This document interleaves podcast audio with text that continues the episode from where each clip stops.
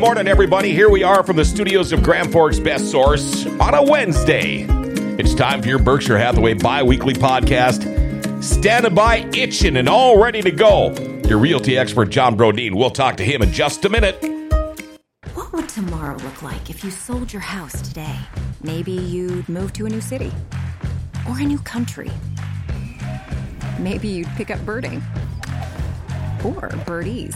You could get into wine, not that into wine, or skiing, warmer skiing. Or maybe you'd spend more time doing nothing at all. When you're ready for whatever comes next, we'll be ready to help you get there. Berkshire Hathaway Home Services. All right, and we are back, and here he is, the one, the only, the realty expert, John Brodeen. Uh, Hey.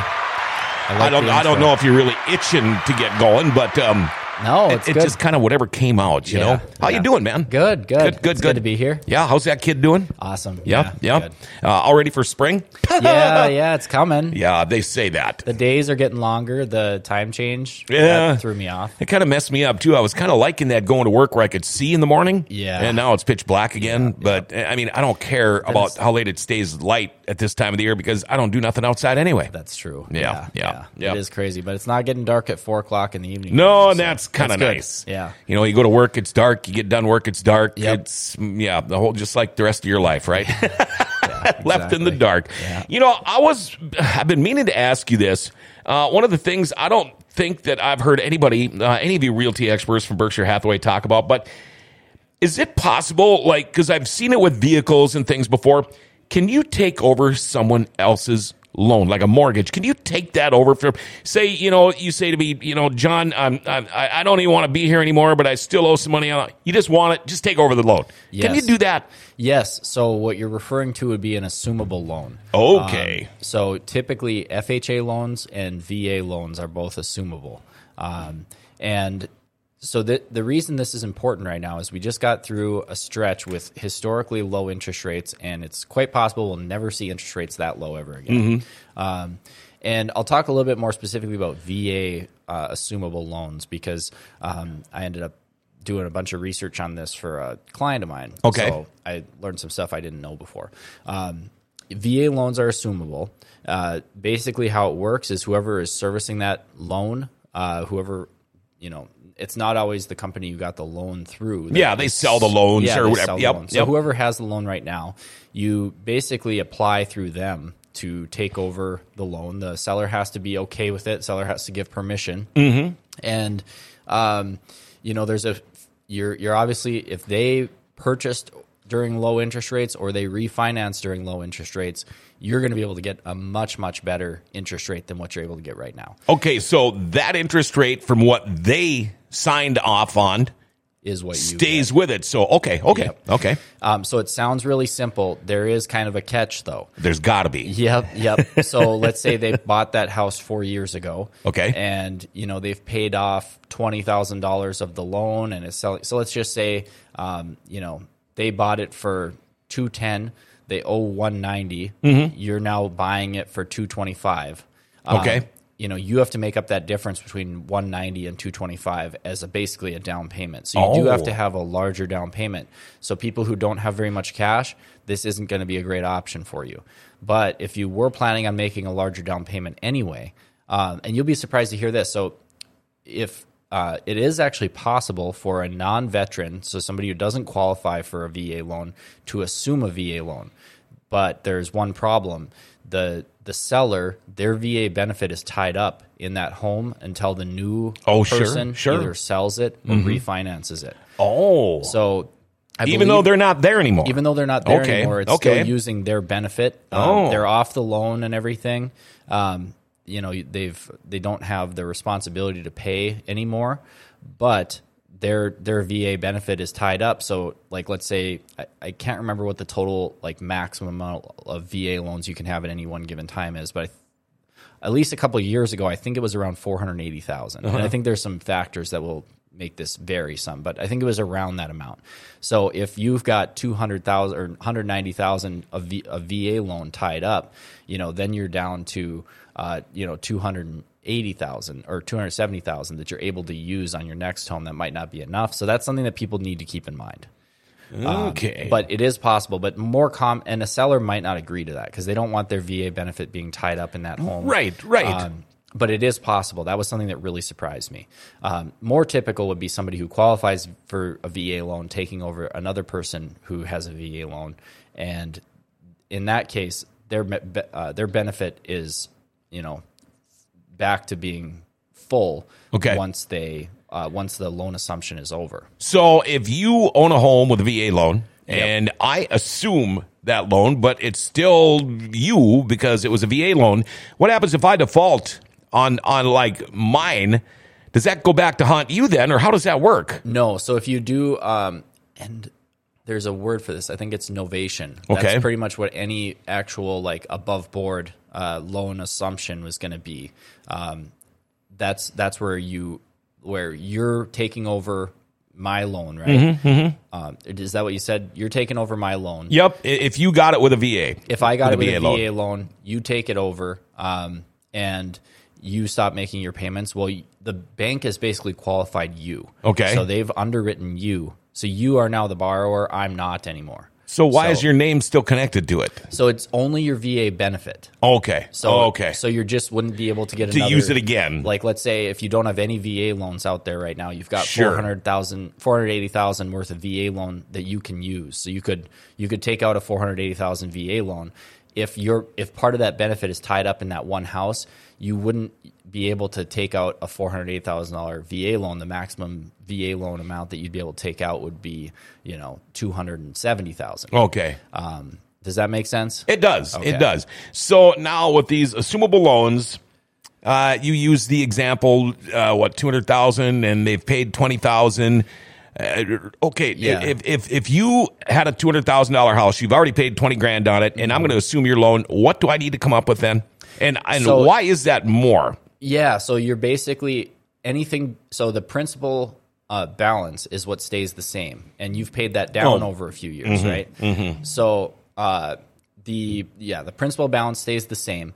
You basically need to make up the difference between the principal balance and the new purchase price. Oh, Okay, So it's okay. basically like a down payment. The loan amount has to be if Mm-hmm. you've paid it down and you only owe 190 on it, the amount owed is still only going to be 190 uh, because you're basically you're not getting a new loan. Okay. You're using that same loan. So any difference that is going to go to the seller and then, you know, the closing costs Mm-hmm. and everything, that's all going to be um, you know, taken out of the proceeds. Sure. And the seller's proceeds are going to be whatever all the so the seller's proceeds are going to be 225 minus all of the closing costs and then uh, minus 190 and the seller gets a check for the difference basically Okay. So if you were, say you got uh, your home loan at 3% back Yep. when it was historically so low. Yes. And I'm going to assume your loan, um, it's still probably a better deal since the interest rates are up now, paying that a little bit more because you're going to get back to that 3%. A- Am I right? Yep. Yes. That that's if you have the money to make up the difference, it is going to take a little bit longer. So this might Uh-huh. cause some sellers to be a little more hesitant to Sure, want to do sure. this because um, what I did find out is it can take anywhere up to like six months. Okay. So yep. Yeah. A typical new mortgage is going to take anywhere, you know, 45 days roughly, Mm-hmm. you know, even less sometimes, depending on how busy appraisers are. The- It takes longer to do these loan assumptions. I've heard they can get them done faster, but they can take, you know, quite a bit longer than a, ta- a standard mortgage. So- You know, I, I'm John. I was kind of confusing myself there, asking Oh. you that, and and um, I'm amazed that I get what you're talking about. Yeah, yeah. It's hard to explain It is a little complicated, Yeah. but um, that is something I had no clue you could do. I, and, and the reason I, I asked you that is because I've seen it before, uh, where somebody's maybe got a pickup or a newer car for sale, and it's Okay. like, you know what, I can't afford it. Take over the payments; it's yours. Mm-hmm. So I thought, well, why not find out if you could do that with a home, with a home or a house or whatever. Yeah, and then the non-novation type of taking over, uh, type of assuming a loan is is a little bit different, and that's not quite as above board, at least from my understanding of it. That would be more like if we made some kind of agreement where I was going to take over your payments, but you would still be responsible for them. Okay. So uh, that's that's much more risky for a seller. Um, and there's also the uh, due on sale clause, where if the bank found out about this, that um, you had basically sold this home to me and I was making the payments, but it was still in your name, like the mortgage was still in your name. Um, they have a due on sale clause that if they found out about it, they could say, okay, this loan is due because you sold it, and then that Oh, you'd have to I come up with all that to- money. Then I would have to either get a new loan or refinance it or whatever. So I'm not suggesting that to anybody. I don't know enough about that. Sure. but a, a novation uh, one is where you actually get you know qualified. The bank underwrites you. They release the seller from the responsibility Mm-hmm. to repay this mortgage, and they transfer that responsibility to the new buyer. Okay, again, using you, John, as an example, and again, I'm assuming your mortgage or Yep. your loan. I would imagine the bank can look at me and go, "Uh, uh you know, we're we're, we're not going to let this happen." Can they do that? They could. It's going to depend on your credit score Sure. and your uh, debt to income ratio and your assets. So if you do not have the assets to make up the difference, that would disqualify you. If you didn't have the debt to income ratio, which is basically your your gross income um, minus uh, any um, I believe this is the way it is. Somebody want to Google this? Just Google like how to calculate debt to income ratio. Uh, I believe it's your gross income uh, times like around 0.43 Okay, minus uh, minus um, any loan payments that you have each month. So, like if you have a car loan that you pay five hundred dollars a month for, and you have a student loan that you pay three hundred dollars a month for, you subtract that to that number that you get when you take your gross monthly income times 0.43 and that would be the amount that the bank would qualify you for as a total monthly payment which would include you know principal interest taxes and insurance um, so that's how you find out if you can qualify for the home or not. That's kind of what the bank's going to do. So they want to make sure you have the income and you don't you're not overloaded with debt to make sure you're going to be able to make the payment. They want to make sure you have the assets and they want to make sure that your credit score is going to qualify. You know, you realty experts from Berkshire Hathaway, uh, we can't face you guys. Uh, we can throw anything at you. And you guys always seem like you have an answer. Um, but again, uh, and I've said this a billion times, I learned something huge here. I, Yeah, I mean, yeah.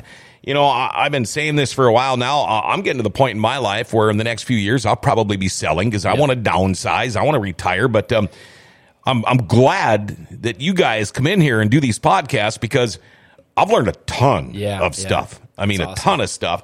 I never knew that there was uh, a thing called an assumable loan. Yeah, That's yeah. pretty cool. Yeah, Wow. and it's and for people who are thinking about this, the biggest thing is first off, you need to find a seller who has an assumable loan. Mm-hmm. If you're looking to do this, you need to find someone who has an assumable loan and is willing to let you assume their loan. And you need to be able to obviously wait that extra amount of time that it's going to take. And the seller has to be willing to wait that extra ti amount of time it's going to take. And you have to have a lot more money. So, for it to be realistic for somebody, it's probably going to need to be a situation where they bought the home with an assumable, with a FHA or VA loan Mm-hmm. probably just a few years ago. Because if they bought it 15 years ago, you might have to come up with a 50% down payment, Right, essentially. right. Do you think, John, this is something that is probably uh, a little more popular in within families? You know, like say, um, my mom bought a house and and it's time for her to move on, and I'm going to assume her loan. Do you think that happens a little bit more, or probably doesn't have anything to do with it? Yeah, I in my experience, I so honestly, this is not a very common thing. Mm-hmm. Um, I've only run into it a couple times, and the couple of times that I've been involved in a situation like this, it hasn't been a family thing. It's been two Sure. Unrelated sellers who don't know each other, or maybe they know of each other, but it's not Mm-hmm. a family situation. All right. How does somebody get a hold of realty expert John Brodeen if they want to find out more about assumable loans or anything? Yeah, so if they want to talk, my cell phone number is 701 213 5428. Give me a follow on Instagram, subscribe to me on YouTube. You'll be able to find a ton of content that I make out there. Um, you know, put out new videos almost every day. So everything buyers and sellers could ever possibly want to know, there's probably a video on one of my channels for it. So All right, now here comes one of the toughest questions I've ever asked you. Our um, anniversary is coming up Friday when you'll be here. Oh yes. You gonna have a cold one with us? I, I should be able to swing by. Yeah. you didn't Got answer it. my question. Yeah, I'll have Okay. with you. All right. there you go. Until Friday, thank you, John Brodeen. He's your realty expert with Berkshire Hathaway. Until Friday, there you go, your Wednesday edition of your Berkshire Hathaway bi weekly podcast.